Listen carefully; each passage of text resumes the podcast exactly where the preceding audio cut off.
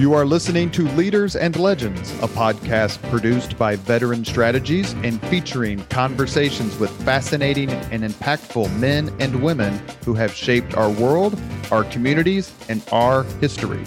My name is Robert Vane, Principal of Veteran Strategies, and your host for our discussion. You are listening to Leaders and Legends, a podcast presented by Veteran Strategies, a local veteran public relations enterprise, and sponsored by Girl Scouts of Central Indiana, Garmong Construction, Leaders and Legends LLC, the Grand Hall and Conference Center at Historic Union Station, the McGinley's Golden Ace Inn, and MacAllister Machinery, your friendly neighborhood Caterpillar dealer. You may find all your sales and rental equipment needs at MacAllister.com. We're pleased to announce our podcast is a member of the All Indiana Podcast Network in partnership with Wish TV. You may find Leaders and Legends at allindianapodcastnetwork.com.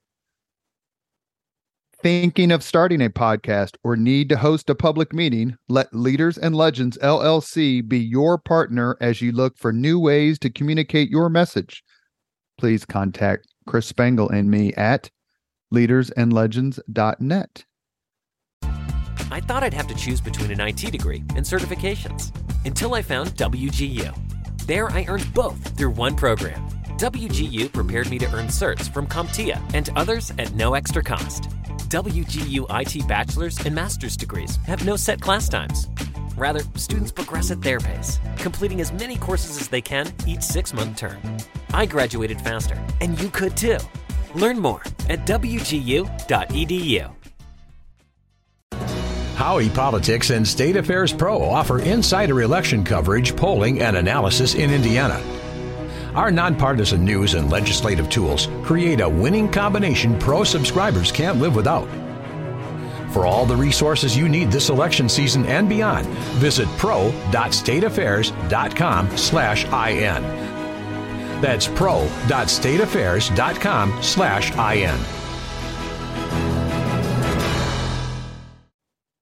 Thank you for joining us on the Leaders and Legends podcast. Our guest today, you know his name, that's for sure, Martin Dugard. And how do you know his name? Well, he's the co author with Bill O'Reilly of the Killing series. But today we're going to talk about his latest book, which I can tell you is simply terrific. We'll put a link to it so that you can purchase it after you listen to the podcast. It's called Taking Berlin The Bloody Race to Defeat the Third Reich. Mr. Dugard, thank you so much for coming on the podcast. Well, it's my pleasure. Thanks for having me. Uh, you've written all these books. I, I, had written this like kind of flowery uh, uh, introduction, and then I've decided to chuck it all and just laugh and say, you need to go to his website, and the one thing you'll find about Mr. Dugard is he is not a couch potato. Between electric shock and running the bulls and various other things, he's been around the world and that came through to to me that came through in your book that you were able to do in a in a really succinct and helpful way to put the perspective of the world into why this race to Berlin took place. So first, let me say, ask, why was there a race to Berlin on behalf of the Western powers in World War II, basically against their Russian allies or Soviet allies? And why was this race important? Oh, good questions. Um, well, you, you would think that with with the Soviets being our ally, that we wouldn't have any competition, that we would all just work together to to get there. But you know, the Soviets were already sowing the seeds of what would become the the you know the great Soviet post-war empire and the Warsaw Pact nations. You know, the Soviets have been invaded so many times and devastated by the many invasions that they wanted to get a, a series of buffer countries around them. So you know, Poland and you know Bulgaria and you know Yugoslavia. But uh, going back to the race to to get to Berlin, everybody just wanted to get the war over. You know, after D-Day, everybody was predicting the war would be over by Christmas, and and people just wanted to crush Hitler as soon as possible. But um, it didn't work out that way. especially after the fall of Paris, things kind of fell apart as far as the the pace of the adventure. And think you know, Patton and Montgomery got hung up on the Western Front, right on the German border. Uh, the Soviets were pushing into Germany uh, through after Operation Bagration, which was their version of right. D-Day, which was this massive invasion. Um, but the Germans weren't defeated, you know, as we saw at the Battle of the Bulge. So that led, you know, I like to say that the last nine months of the war laid the foundation for the post-war world and the, even the world as we know it now. But it was supposed to be a cakewalk, and instead it turned out to be some of the most vicious fighting of the world of the of the war. You have several interesting uh, personality studies, character studies as part of your book, and I'd like to go through those uh, quickly if we could, and then start kind of start our own race to Berlin. Uh, if you look at the cover of your book, the most prominent face is four star General George S. Patton. Um, most of us, maybe we've read about him, but clearly a lot of our opinions about Patton are formed from the movie. What did you th- think about when you were doing the research? Like, this guy is actually the way George C. Scott portrayed him. And why was important for Patton, in your view, not to make you an amateur psychologist, but to get so much glory? Oh, well, um, you know, the first of all, you know, historically, the movie Patton holds up really, really well. I mean, it's when you go back through um, you know, after having written about Patton in I think three or four different books, that movie really holds up well. Um, what most people don't know is that Patton didn't have that George C. Scott gravelly low voice. He actually had a very high pitched voice, and uh, you know, not not girly, but in a higher register. And so, for him to command respect despite that high tone shows that he he had a gravitas towards him. Um, I don't think Patton was really as much of a glory hog as people think, but I do know that he had trained his entire adult life um, as a warrior. You know, West Point graduate. You know, stayed in the army after World War One at a time when his career was going absolutely nowhere, and he realized that World War Two, and in particular, though, um, the advance from from the Normandy beaches where he where he was positioned, where he wasn't in the D-Day invasions, but he had, from the Normandy beaches all the way to Berlin, he knew that this was his last shot. There was he was never going to see a war on this scale ever again. He, you know, he was a big fan of armor. He was part of the armor contingent that, that you know, gathered secretly in May 1942, kind of shoved the cavalry out of the U.S. Army and let the tank people take over. And and he was also a big proponent of close air cover. So he was doing things that people weren't really doing at that time. But he also knew that there wasn't going to be another chance, so he'd better make the most of it. And that's why. And I think Montgomery was the same way. I think, but that's why the two of them um, were so competitive with one another because both were great generals in their own right, two um, completely different styles. But they um, they knew that when World War II was over, it, they weren't going to like Patton wasn't going to go to the Pacific. There was no way that Douglas Douglas MacArthur was going to let Patton go to the Pacific, and which is in the movie. He actually Scott says that there's no way he'll let me over there. Yeah, no, no, there's a, and you know, and and I think MacArthur is a vastly inferior general. So, um, just my opinion, but uh, you know, but I think um, I like. I'm very drawn to Patton. You know, he's easy to write about because he's got these. You know, his moods go from, you know, very patriotic and very uh, courageous all the way down to very low and very almost depressed. You know, he just had these moments. If you read his journal, where he had grave doubts, he had bouts of great anger towards some of the powers that be, particularly Eisenhower, that were trying to slow him down. So he's a, he's a very complex character, and from an author's point of view, that's pure gold. He, he's great to write about. You mentioned Eisenhower uh, very quickly. Patton and Eisenhower were friends before the war, close friends. Patton, I believe, was his superior, and it's pretty clear. It's more than clear; it's fact. Their personal relationship deteriorated significantly at the close of the war until Patton's untimely death, which you can read about if you read Killing Patton by Martin Dugard and Bill O'Reilly. What happened to the Eisenhower Patton relationship? Well, you have to remember about Eisenhower is that he never commanded commanded men in battle. He was very much a logistical genius. He'd always been a staff officer, especially in the years before the war, and he he he just had a gift for organization and diplomacy. Uh, the, the, British that this this caused the British to not think much of him as a wartime right. leader. Um, Patton knew better than to say that, you know, to Eisenhower's face, but he felt the same way. And Eisenhower's job became, you know, to rein Patton in, and you know, Patton didn't take kindly to that. So they, they had their it was a very complex relationship by the time we get to 1944 1945 you know eisenhower had patton pardoned patton for slapping soldiers and speaking out of line in may 1944 about uh, the soviet presence in the post-war world.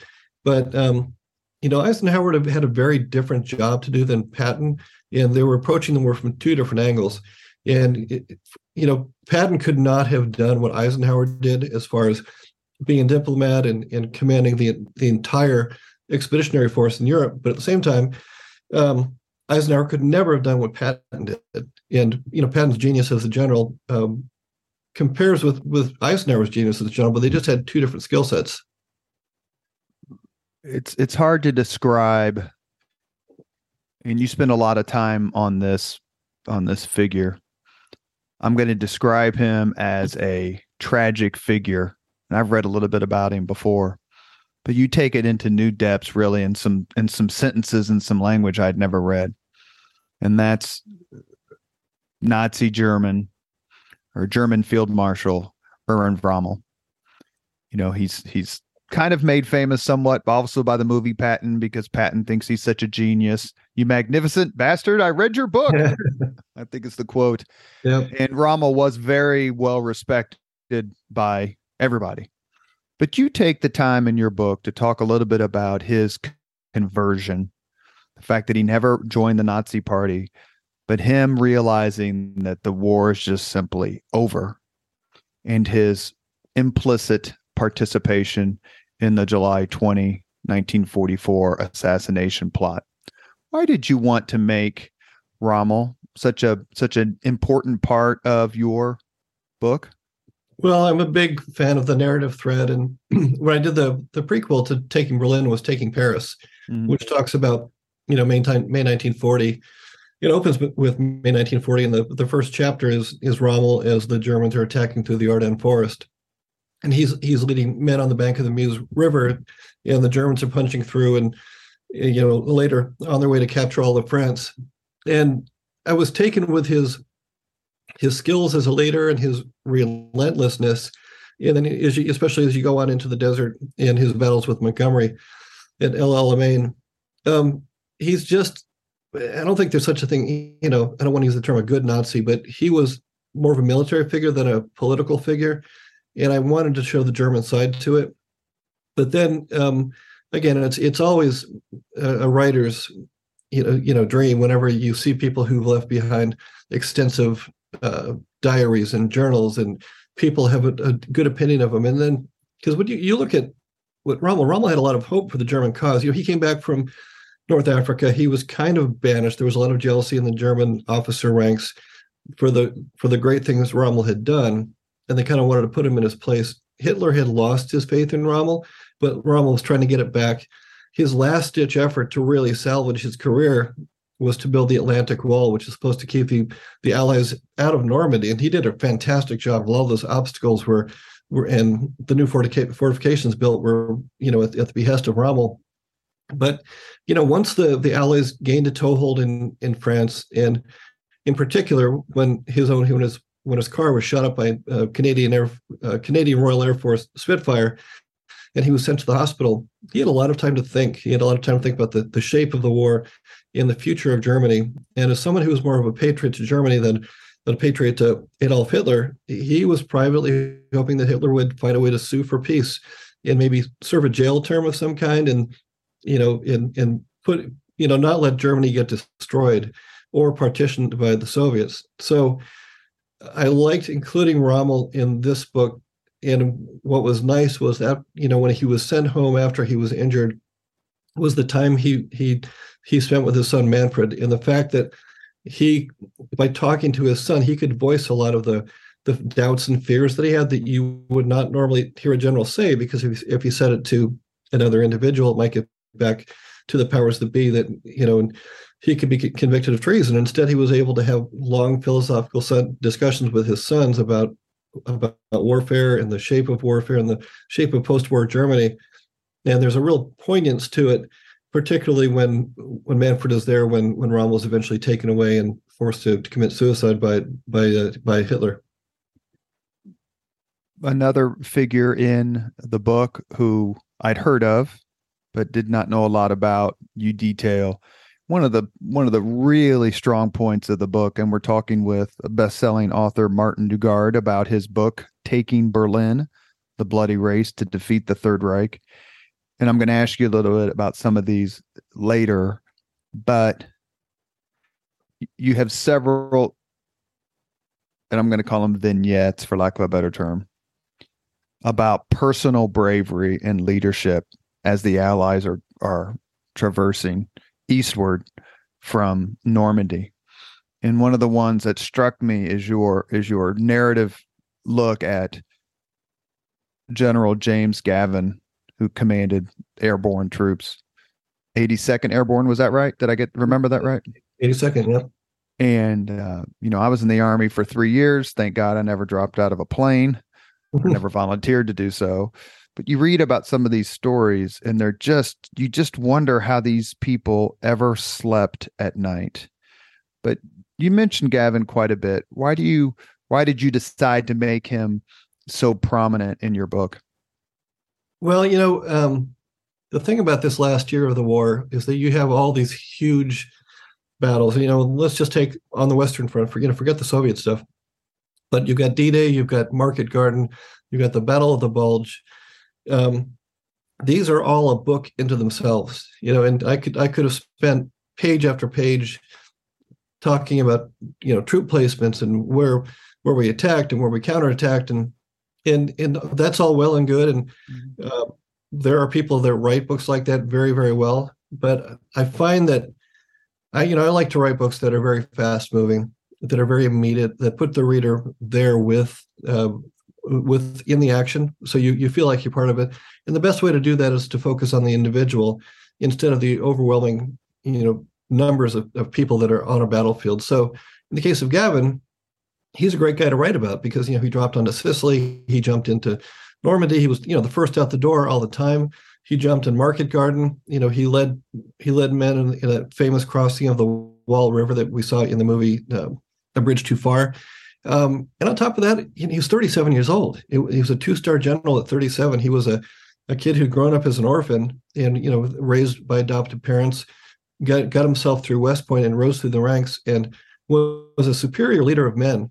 And and it was just great to weave him into the story. So you know, with Patton, you have armor. With with Gavin, you have the emerging airborne unit, which was not a thing before World War II.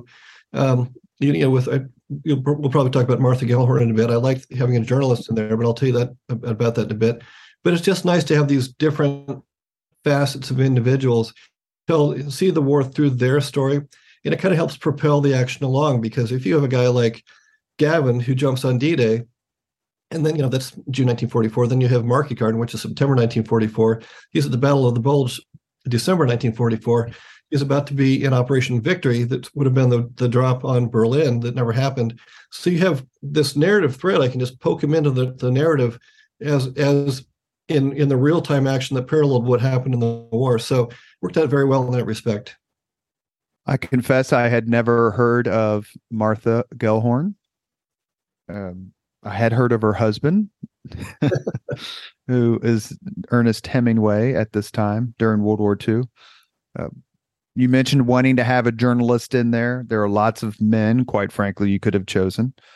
Uh, she certainly comes off as having as much moxie as anyone else you describe, except maybe the people who are who are rowing past rivers and charging machine gun nests. Uh, why did you choose her? Tell us a little bit about her, A, and, and B, why did you choose her? To tell you the truth, I was going to choose, I wanted to do put Hemingway in there. So it would have been great because we would have had, you know, the cover of the book would have been, you know, Gavin and, and Patton and Churchill and Hemingway. I mean, these, you know, other than other than Gavin, three of three of the four of those are very iconic individuals. But to tell you the truth, Hemingway was kind of a shit uh, during the war. He was not. He got a lot of fame for liberating Paris, which he did, but he really wasn't the character I was looking for. I just didn't. I didn't find him consistent. And he wasn't in the war long enough. He, you know, for instance, Martha Gellhorn, his third wife, who was a great journalist in her, her own right, she wanted to get to D-Day so badly. Then they weren't allowing women to go on on land that she stowed away on a hospital ship and and helped tend to the wounded and actually went ashore at night to look for the wounded bodies to take them back to the hospital ship. Whereas Hemingway watched the landings on a on a naval vessel, you know, miles offshore. Two different two different ways to get to the story. And you know, afterwards Hemingway went back to his hotel, whereas Gellhorn continued traveling around the European theater. And just like I said with Gavin, where Gavin was in all these different operations, well, Gellhorn pops up at all these things too. She's at D-Day, she's at Market Garden, she's at the Battle of the Bulge, she's at all these places. And and and then as I began to read her writing and I got to know her as a character, I developed a, a profound uh, respect for her courage. And some people have read the book and they're saying, you know, why would you put a woman in a war zone?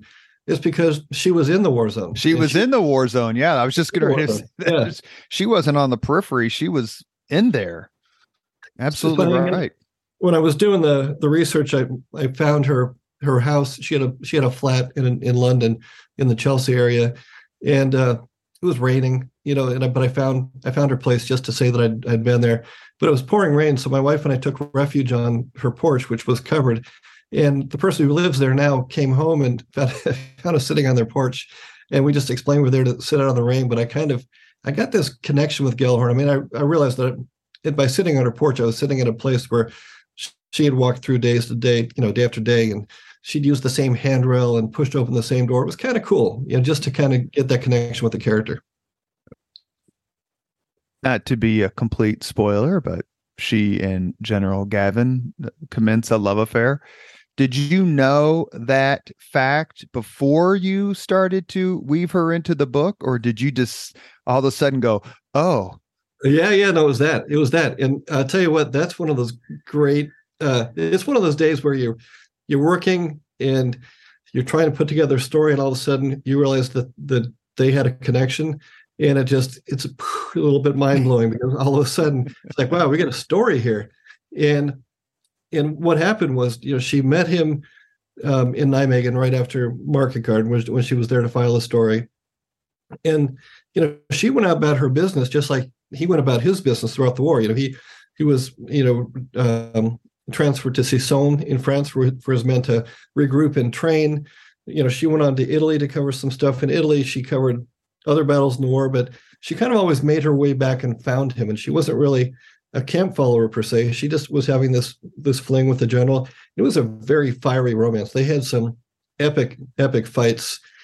Um, and they, but you know the great mystery to me was the specific dates, like when did they meet, when when did they get together, and another thing that just kind of came out of the blue, literally a month before I finished the book, I got someone reached out from the Gavin estate. They were publishing his war, wartime journals that had never been published before. Hmm. He he he typed them with a little portable field typewriter, and so everything was very. It wasn't in his handwriting. It was very easy to read. So I actually got a hold of his journals. So I I found out just as the book went into production that, for instance, they met on October 15th, 1944. So that's in the book. And, and then, you know, then there's all his comments about her. He calls her Mrs. Hemingway at first. And then, then you look at his letters to her, and both of them were just crazy about each other. But this is going on in the middle. These are two of the most influential people of the war. And this is going on in the middle of frontline fighting. It's remarkable. You start your book with Normandy and the planning for the invasion and, and how it took place. I read a terrific book, I believe it was by Craig Symonds, about just the logistically the logistic plan, operational plan for D-Day, everything they had to do to actually make it happen. I stopped reading your book, got on my desktop computer and just watched Saving Private Ryan again. Mm-hmm. And it helped me get in the mindset of what you were describing. And then I'm glad I did because some of your descriptions of what the men went through and endured are, are the best that I've ever read. Thank you. Normandy. You said it a few minutes ago. Take the Russian front out of it, which is just almost incomprehensible in so many ways. But Normandy, we look back now. Well, of course they invaded France. They've been trying to. Of course they overwhelmed the Germans. And to quote the Duke of Wellington, it was a near run thing. How close did the Normandy invasion come to failing? Well, I think if if Rommel had had his way, and he'd had um, more Panzer divisions sent to the, to Normandy instead of Calais, and even you know even after the invasion, Hitler was convinced that the main that that was a feint, that the main invasion was going to come at Calais. I think it would have been a much different a much different battle, and I don't think uh, we would have been thrown back into the sea, but I think it would have been one of those engagements where we fought on a very narrow strip of land with with horrific losses before finally breaking through. I just think that instead of you know getting off the beaches and really starting to push inland by August, which you know two months after the invasion, I think it would have been more like a five or six month fight. Actually, very much like Montgomery went through when he tried to when he was you know he was supposed to capture Caen, which is a, a small city right off the Norman coast, and he was stuck there for months. And just because that's the Germans had a pocket of of resist, resistance there, um, you know, again, one of those one of those research things. I, I went, I'd, I'd been to you know the American Cemetery, I'd been to D-Day before or Normandy before, but um, as part of the research, I, I went I went back there in February of this year, yeah, which is if if you're going to go to Normandy, don't go in the summer because the roads are narrow and it's full of tourists and tour buses. But if you go in February, nobody's there, and you can really take your time and you can go over all the sites and they they'll, they'll show you where all the the sectors were, you know, like Dog Red and you know where Omaha was and Juno and Sword and all those. But um, I've got this moment in the book where General Norman Cota leads men up off the beach.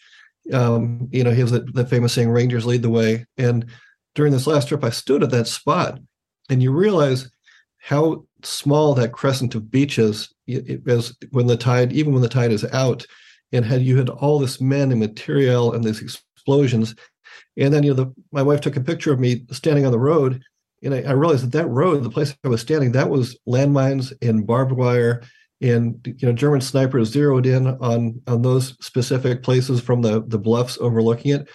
Just a very very slender place to do such an amazing landing and invasion. And it was such. It's even to this day you can you can feel the ghosts. It's powerful. I would also say if you're gonna, uh, I was there like 25 years ago, maybe if you go take your Kleenex, I don't care how tough I don't care how tough you think you are. Take take your tissues because you're going to need them. Uh, not to digress, but I pub I posted something on social media a couple years ago that I haven't watched the Oscars since Saving Private Ryan lost the Best Picture Oscar to the egregious Shakespeare in Love. What do you think of that? You don't have to skip the Oscars on my behalf. But what do you think as you first? Do you remember watching that movie the first time, and how do you think it holds up for the back next, you know, almost twenty years after it was released? You know, I think the first twenty minutes uh, hold up. Stand up. I, I would just actually just watched it again recently. As some of the best. You, you know, the I don't care. Not even just wartime movie, just the best um, movie making you can imagine. I mean, just the realism of that moment and just the way it was shot. Um, you know, if you if you watch the rest of the movie, the, the rest of the movie is pretty much just a, it's a straightforward, you know, cowboy movie. We're going to go in and you know, you know, you know, rescue the hero and get him out. And it's it's a very entertaining movie. But we watched the movie for the first twenty minutes. There's actually uh, on YouTube videos of people watching the movie for the first time and reacting to the movie and it's it's interesting to see how many people just break down like oh my god yeah. i had no idea this was coming um, i watched the movie with my mother who was in the marine corps and it was the only movie i've ever been to that at the end nobody left. Oh yeah. You like know there wasn't some big rush to get up and throw your popcorn away. People just kind of sitting there like oh my god what did i just see? You know what? When i i first saw the movie i, I had a friend who worked for um, uh, Steven Spielberg's production company, and so he was on the list for the the pre, you know, the screening, the industry screenings, and it was the same way. Usually, if you go to an industry screening at the agents will work the work the the room until it's time for the, the movie to start. Then, as soon as it's over, everybody starts, you know, kind of, you know, deal making and and just you know, kind of making nice. Um, two movies. It was um, Saving Private Ryan and um, Schindler's List were the exceptions to the rule. Everybody was dead silent. Everybody watched the credits all the way through and just left. Nobody hung out in the lobby. Nobody um, you know, was you couldn't see people doing deals or you know, it, it right. just it was, it was totally silent. It was crazy.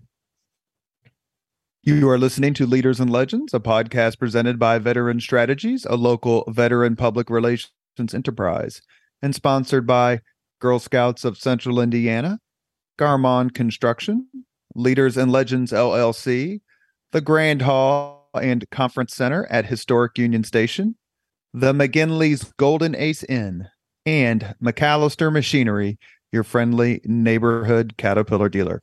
I should mention that the patriarch of MacAllister Machinery, Mr. MacAllister, whose first name is was Pershing, was actually part of the D-Day invasion or the D-Day landings in North Africa in November 1942. Oh, that's good of your we are here with Martin Dugard, the author of Taking Berlin: The Bloody Race to Defeat the Third Reich.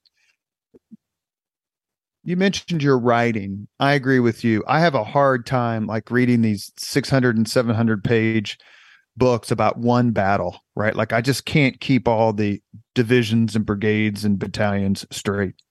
It's almost your book in that sense was a relief even though I'm like, okay, now which army is this? but getting into the granular part of any war involves discussing what happens to the men. How did you decide how much sort of sanguinary passages to include and and why did you choose the ones you chose? Good question. Um, there's a lot there's a lot to warfare. I've, been, I've never been in combat. and I've just read enough and spoken to enough people. There's there's there's a lot. You know, it's a very uh, isolated human experience. I mean, people even in the middle of, of like if you're in a foxhole, for instance, you still got to eat. You still have to go to the bathroom. So you know, how much do I want to make out of people? You know, going to the bathroom in their in their ration kit. You know, or or people uh, you know having having having to, to pee inside a foxhole, you know, stuff like that. Um, and then when, when people get hurt, you know, when we you know we have the term missing in action. Very often, missing in action means that an artillery shell landed on your, on your position and there's nothing left of you but you know pink vapor. So you know, there's you just have to find a balance. You know, obviously the stuff going on in D-Day was, you know, like German snipers talked about how much they enjoyed pulling the trigger Meanwhile, imagining that every time they pulled the trigger, there was going to be a telegram going home to some family somewhere in America saying that their son was dead and that they were that that individual was responsible for it. So, you know, you kind of want to.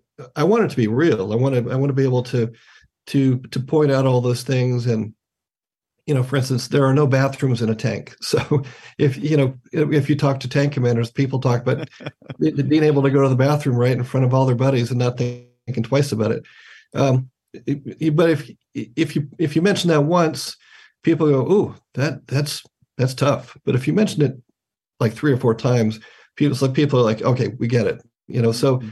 you've got to find where to, where to insert these things because they're going to have an impact. They're going to people will remember those moments, but you don't want to be known as the the author who talks about you know people becoming pink pink mist. That's just not there's the, there's too much at some point.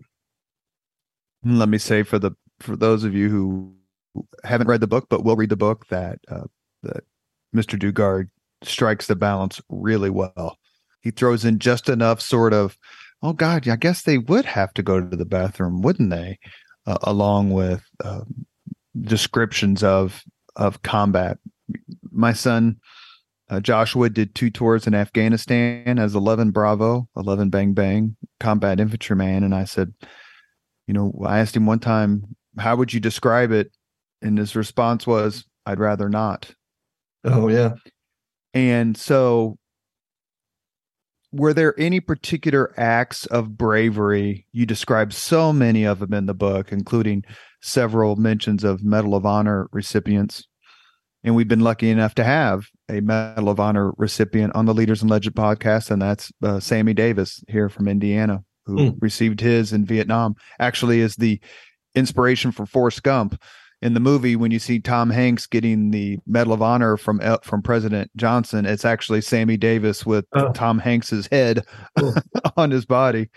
Uh, were there one or two acts of bravery that you encountered and detailed or chronicled in your book that just left you agape like how in the hell did this guy survive or even if he didn't where did he find the courage to do what he did. Uh, you know what? What i was doing uh, when i was like again i was trying to find individuals to kind of move the story forward and i wanted to keep it you know with for instance you know patton's with the third army. So i wanted to highlight moments of courage within the Third Army. So I, I looked up Medal of Honor recipients who were part of Patton's Third Army, and so we I had two individuals in particular, and I you know Bud Hawk was one of them who was a a guy who just did this crazy thing during the the battle for the Falaise pocket where he basically served as a artillery coordinator for two you know tank destroyer companies shooting at the Germans, but put himself out in the open and and continue to fight even after you know the the battle was you know almost done. It was just crazy brave stuff, and and the, the cool thing about these things is that a lot of these World War II guys who got the Medal of Honor uh, recorded their story on video, and you can find them if you look online. A lot of YouTube stuff.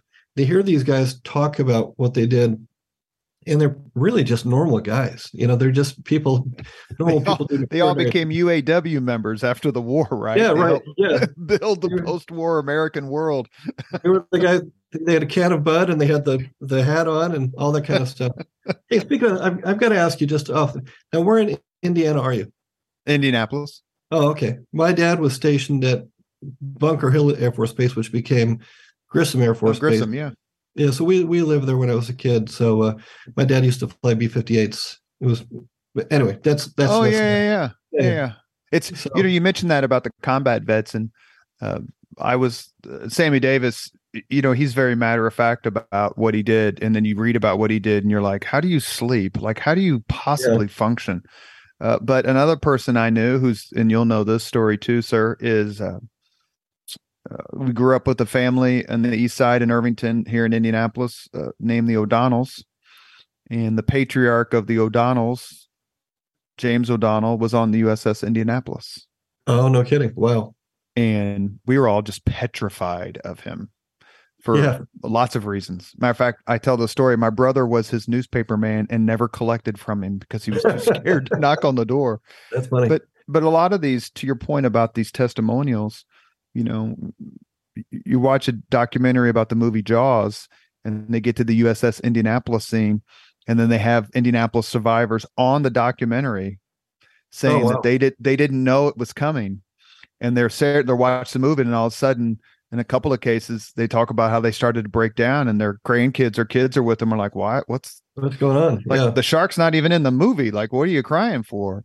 Yeah. And so these chronicles and and other things in pop culture help bring out the stories of these veterans and it's a terrific part of your book how you detail how some people just found the courage to do things that you just couldn't possibly do in ordinary life yeah you know and i you know it's it's it's it's to me it's a little bit crazy because a lot of these people had a lot to lose. And you know I, I chronicle the story of a of a medic who just you know basically he was just a medic. All he had to do was just take care of people and carry stretchers and he would have gone home just fine.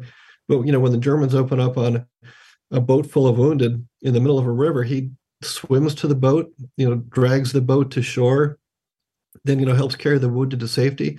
I mean really where do you get the inspiration to do that at some point it just has to you don't you i think you, you can't think about it you know also in the book you talk about the you know the Japanese American soldiers who who fought you know in Europe, and their acts of courage were just insane. Just the just the way they put themselves out there and in the in the battle I describe in, in the book, you know, I think, I think five of those guys won the Medal of Honor. It it was it was I wouldn't say miraculous. It was just just spontaneous acts of, of amazing courage. And that's the 442nd.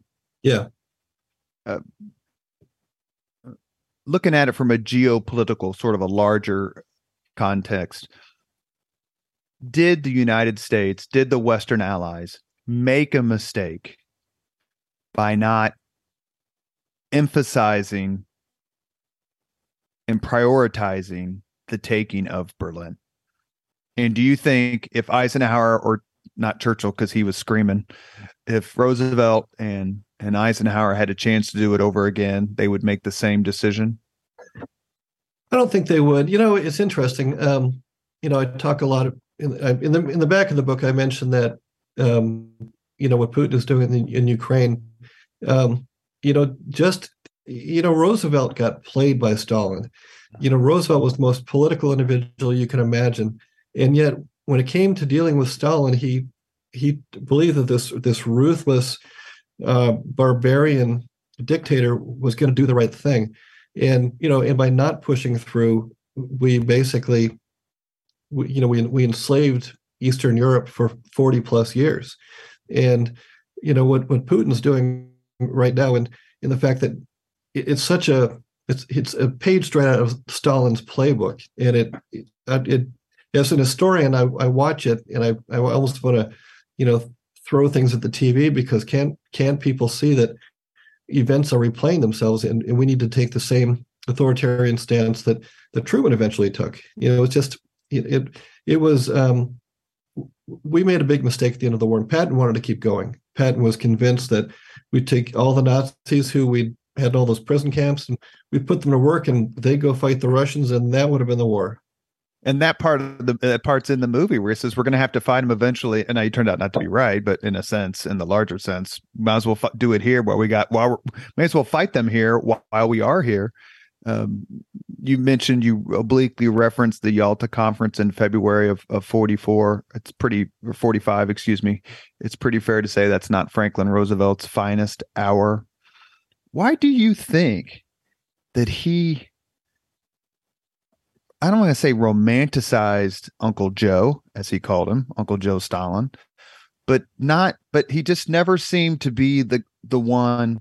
And, and it's clear in any book that you've read about Stalin, any book that you've read about Yalta, that Stalin clearly treated Roosevelt differently than he treated Churchill. A whole different level of respect for sure.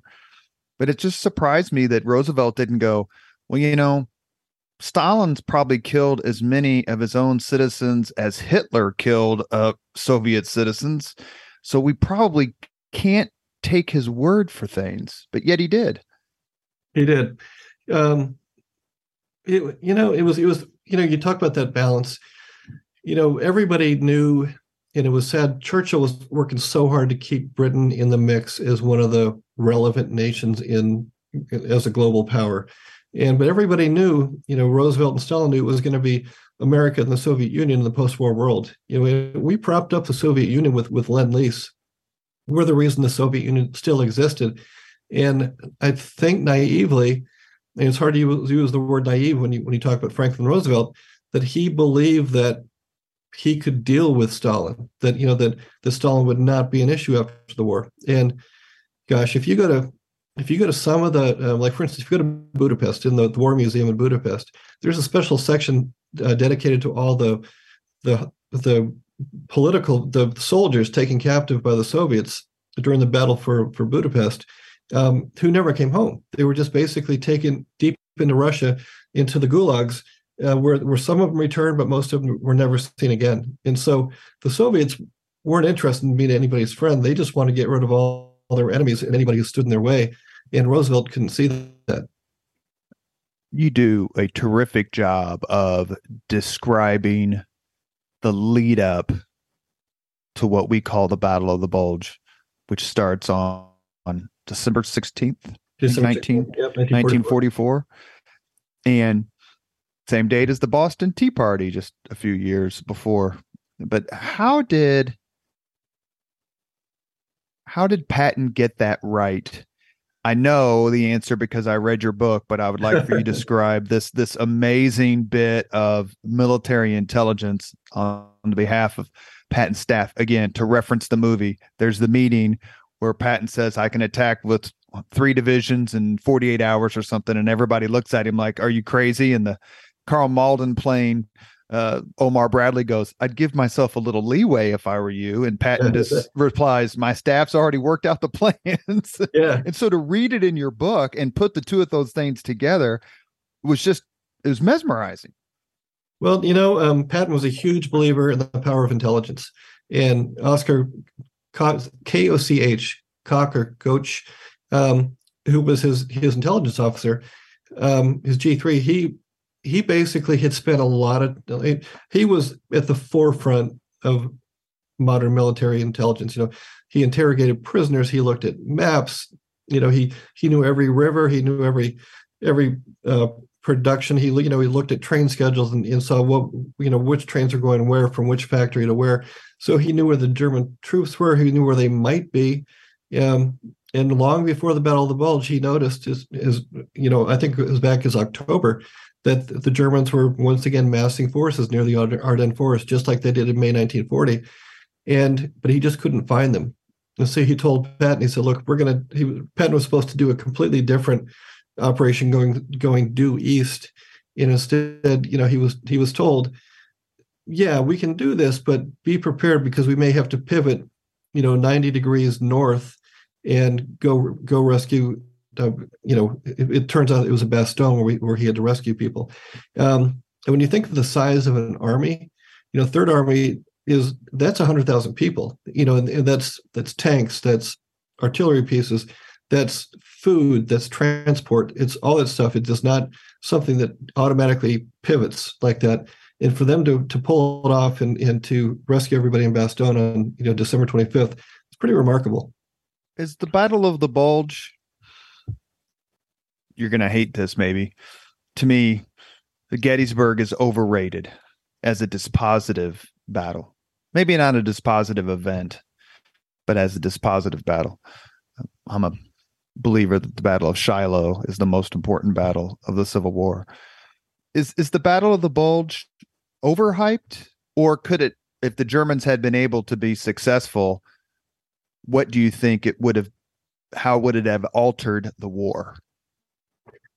Um, well, two questions there. So the first one is like, I, I don't think it's overhyped, but I, th- I think it gets that overhyped reputation because it was such a surprise. We were supposed to be, you know, about to conquer the German nation and you know go to Berlin and you know Patton and Montgomery are fighting about who gets to get there first, who gets all the men and material, and when they tore in, when the Germans tore into the American lines with their first artillery, salvo, which I came think came in like 4:55 in the morning or something like that. You know, it was a bitter cold time in that that part of the world. It was one of the coldest winters on record, and a lot of the tr- troops that were stationed there were troops that were on kind of on R and R. They've they've been they'd been hit pretty hard at places like the Battle of the Hürtgen Forest, and they were just relaxing. They were recovering. So when the Germans came through there, nobody was ready for it, and it was one of those rare times in the history of World War II where American forces um, just turned and ran. You know, and, and this was aimed at the American lines. It had very little to do with the British. So and so for Americans to to turn tail like that, I think that that's where we get that thing about the Battle of the Bulge being important. And let's face it, if you have something called the Battle of the Bulge, that alliteration for some reason that sticks in people's head. You know, if you if you want to look at a really grisly battle, look at Hürtgen Forest, which nobody pays attention to. Um, the second part of your question, I can't remember what you, what you asked. What if if let's just say that the the German forces had a victory that was the same proportion of their as their eventual defeat. Maybe they reach Antwerp, for example, as you talk about in your book. Uh, how would it have changed the war?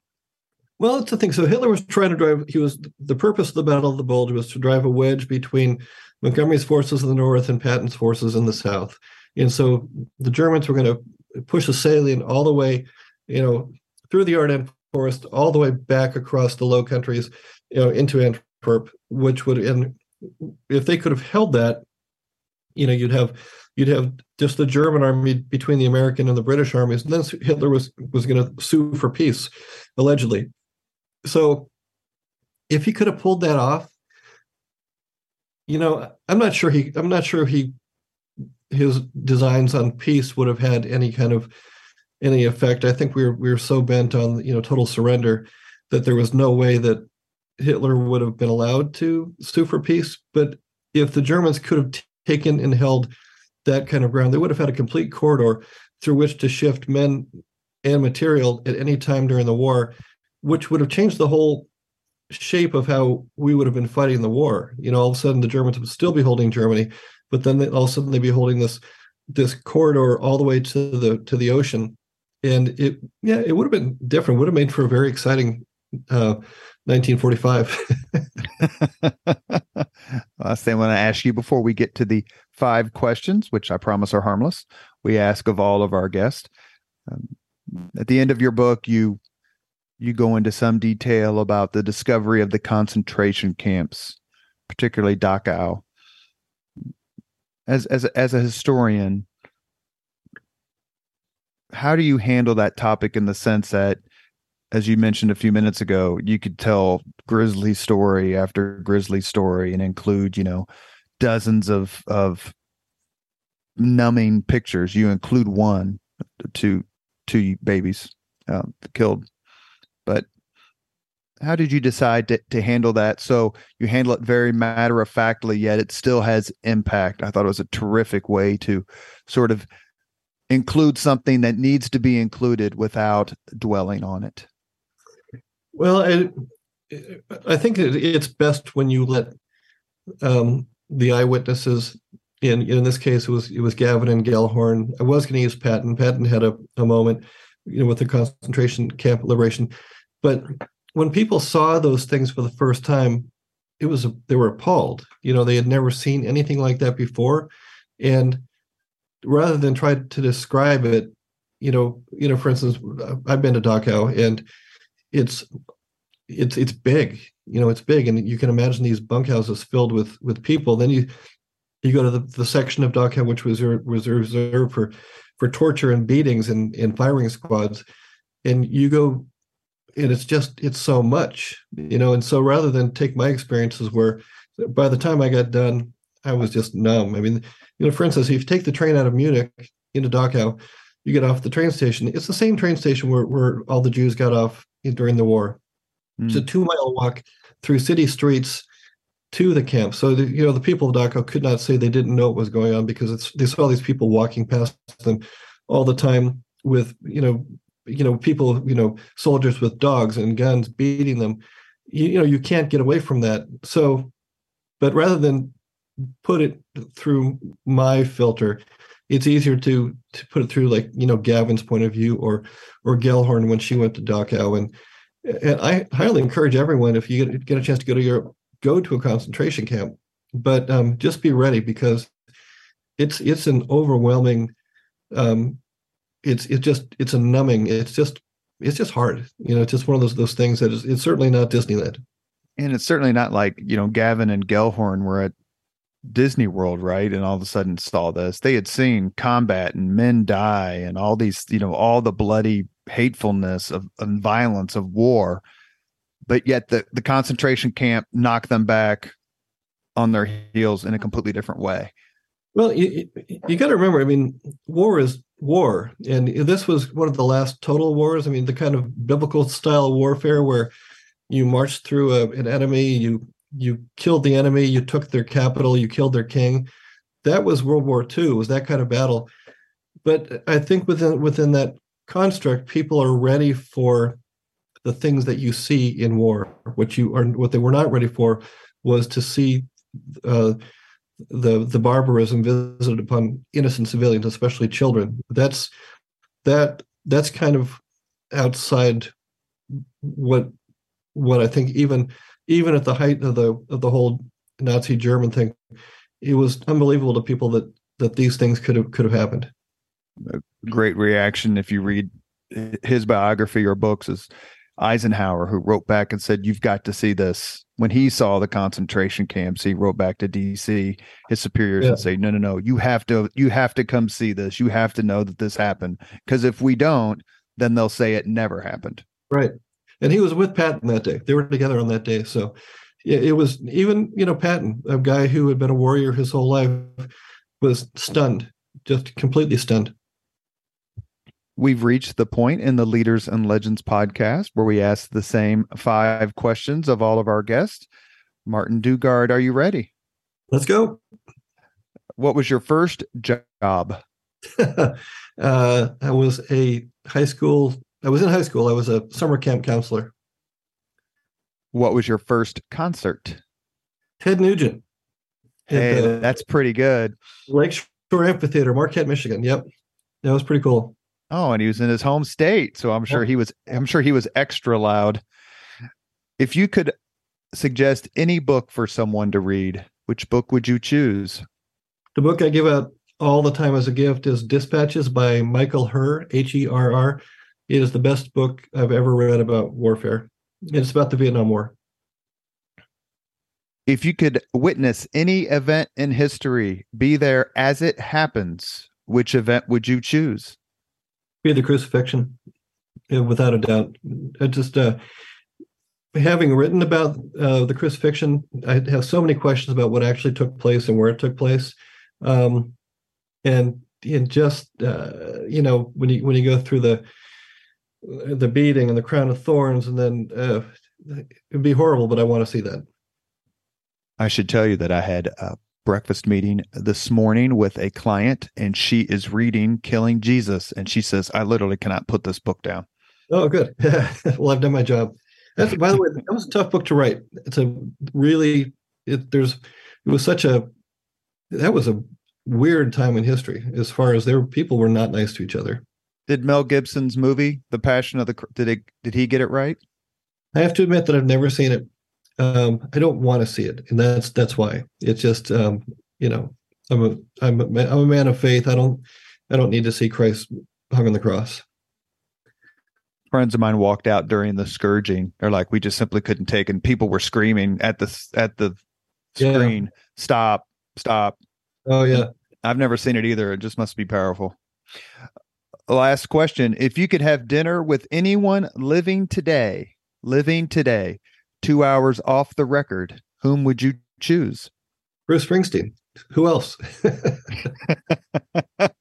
Which song would he gets to sing one song? Which song would you make him sing? oh, Badlands for sure. You have been listening to Leaders and Legends, a podcast presented by Veteran Strategies, a local veteran public relations enterprise, and sponsored by Girl Scouts of Central Indiana, Garmong Construction, Leaders and Legends LLC, the Grand Hall and Conference Center at Historic Union Station, the McGinley's Golden Ace Inn, and MacAllister Machinery, your friendly neighborhood Caterpillar dealer. Our guest today has been Martin Dugard, author of Taking Berlin, The Bloody Race to Defeat the Third Reich. You will notice Mr. Dugard is also the co author with Bill O'Reilly of several of the killing books that have sold literally millions of copies. Uh, your Taking Berlin book is terrific. I learned a lot. Very, very happy to have you on the podcast and grateful. Oh, thanks. No, I had a great time. This has been a great conversation. Thank you. Thank you very much for listening to Leaders and Legends, brought to you by Veteran Strategies Incorporated. If you want to contact us about this program or our menu of public relations services, please send us an email at robert at veteranstrategies.com. That's robert at veteranstrategies.com.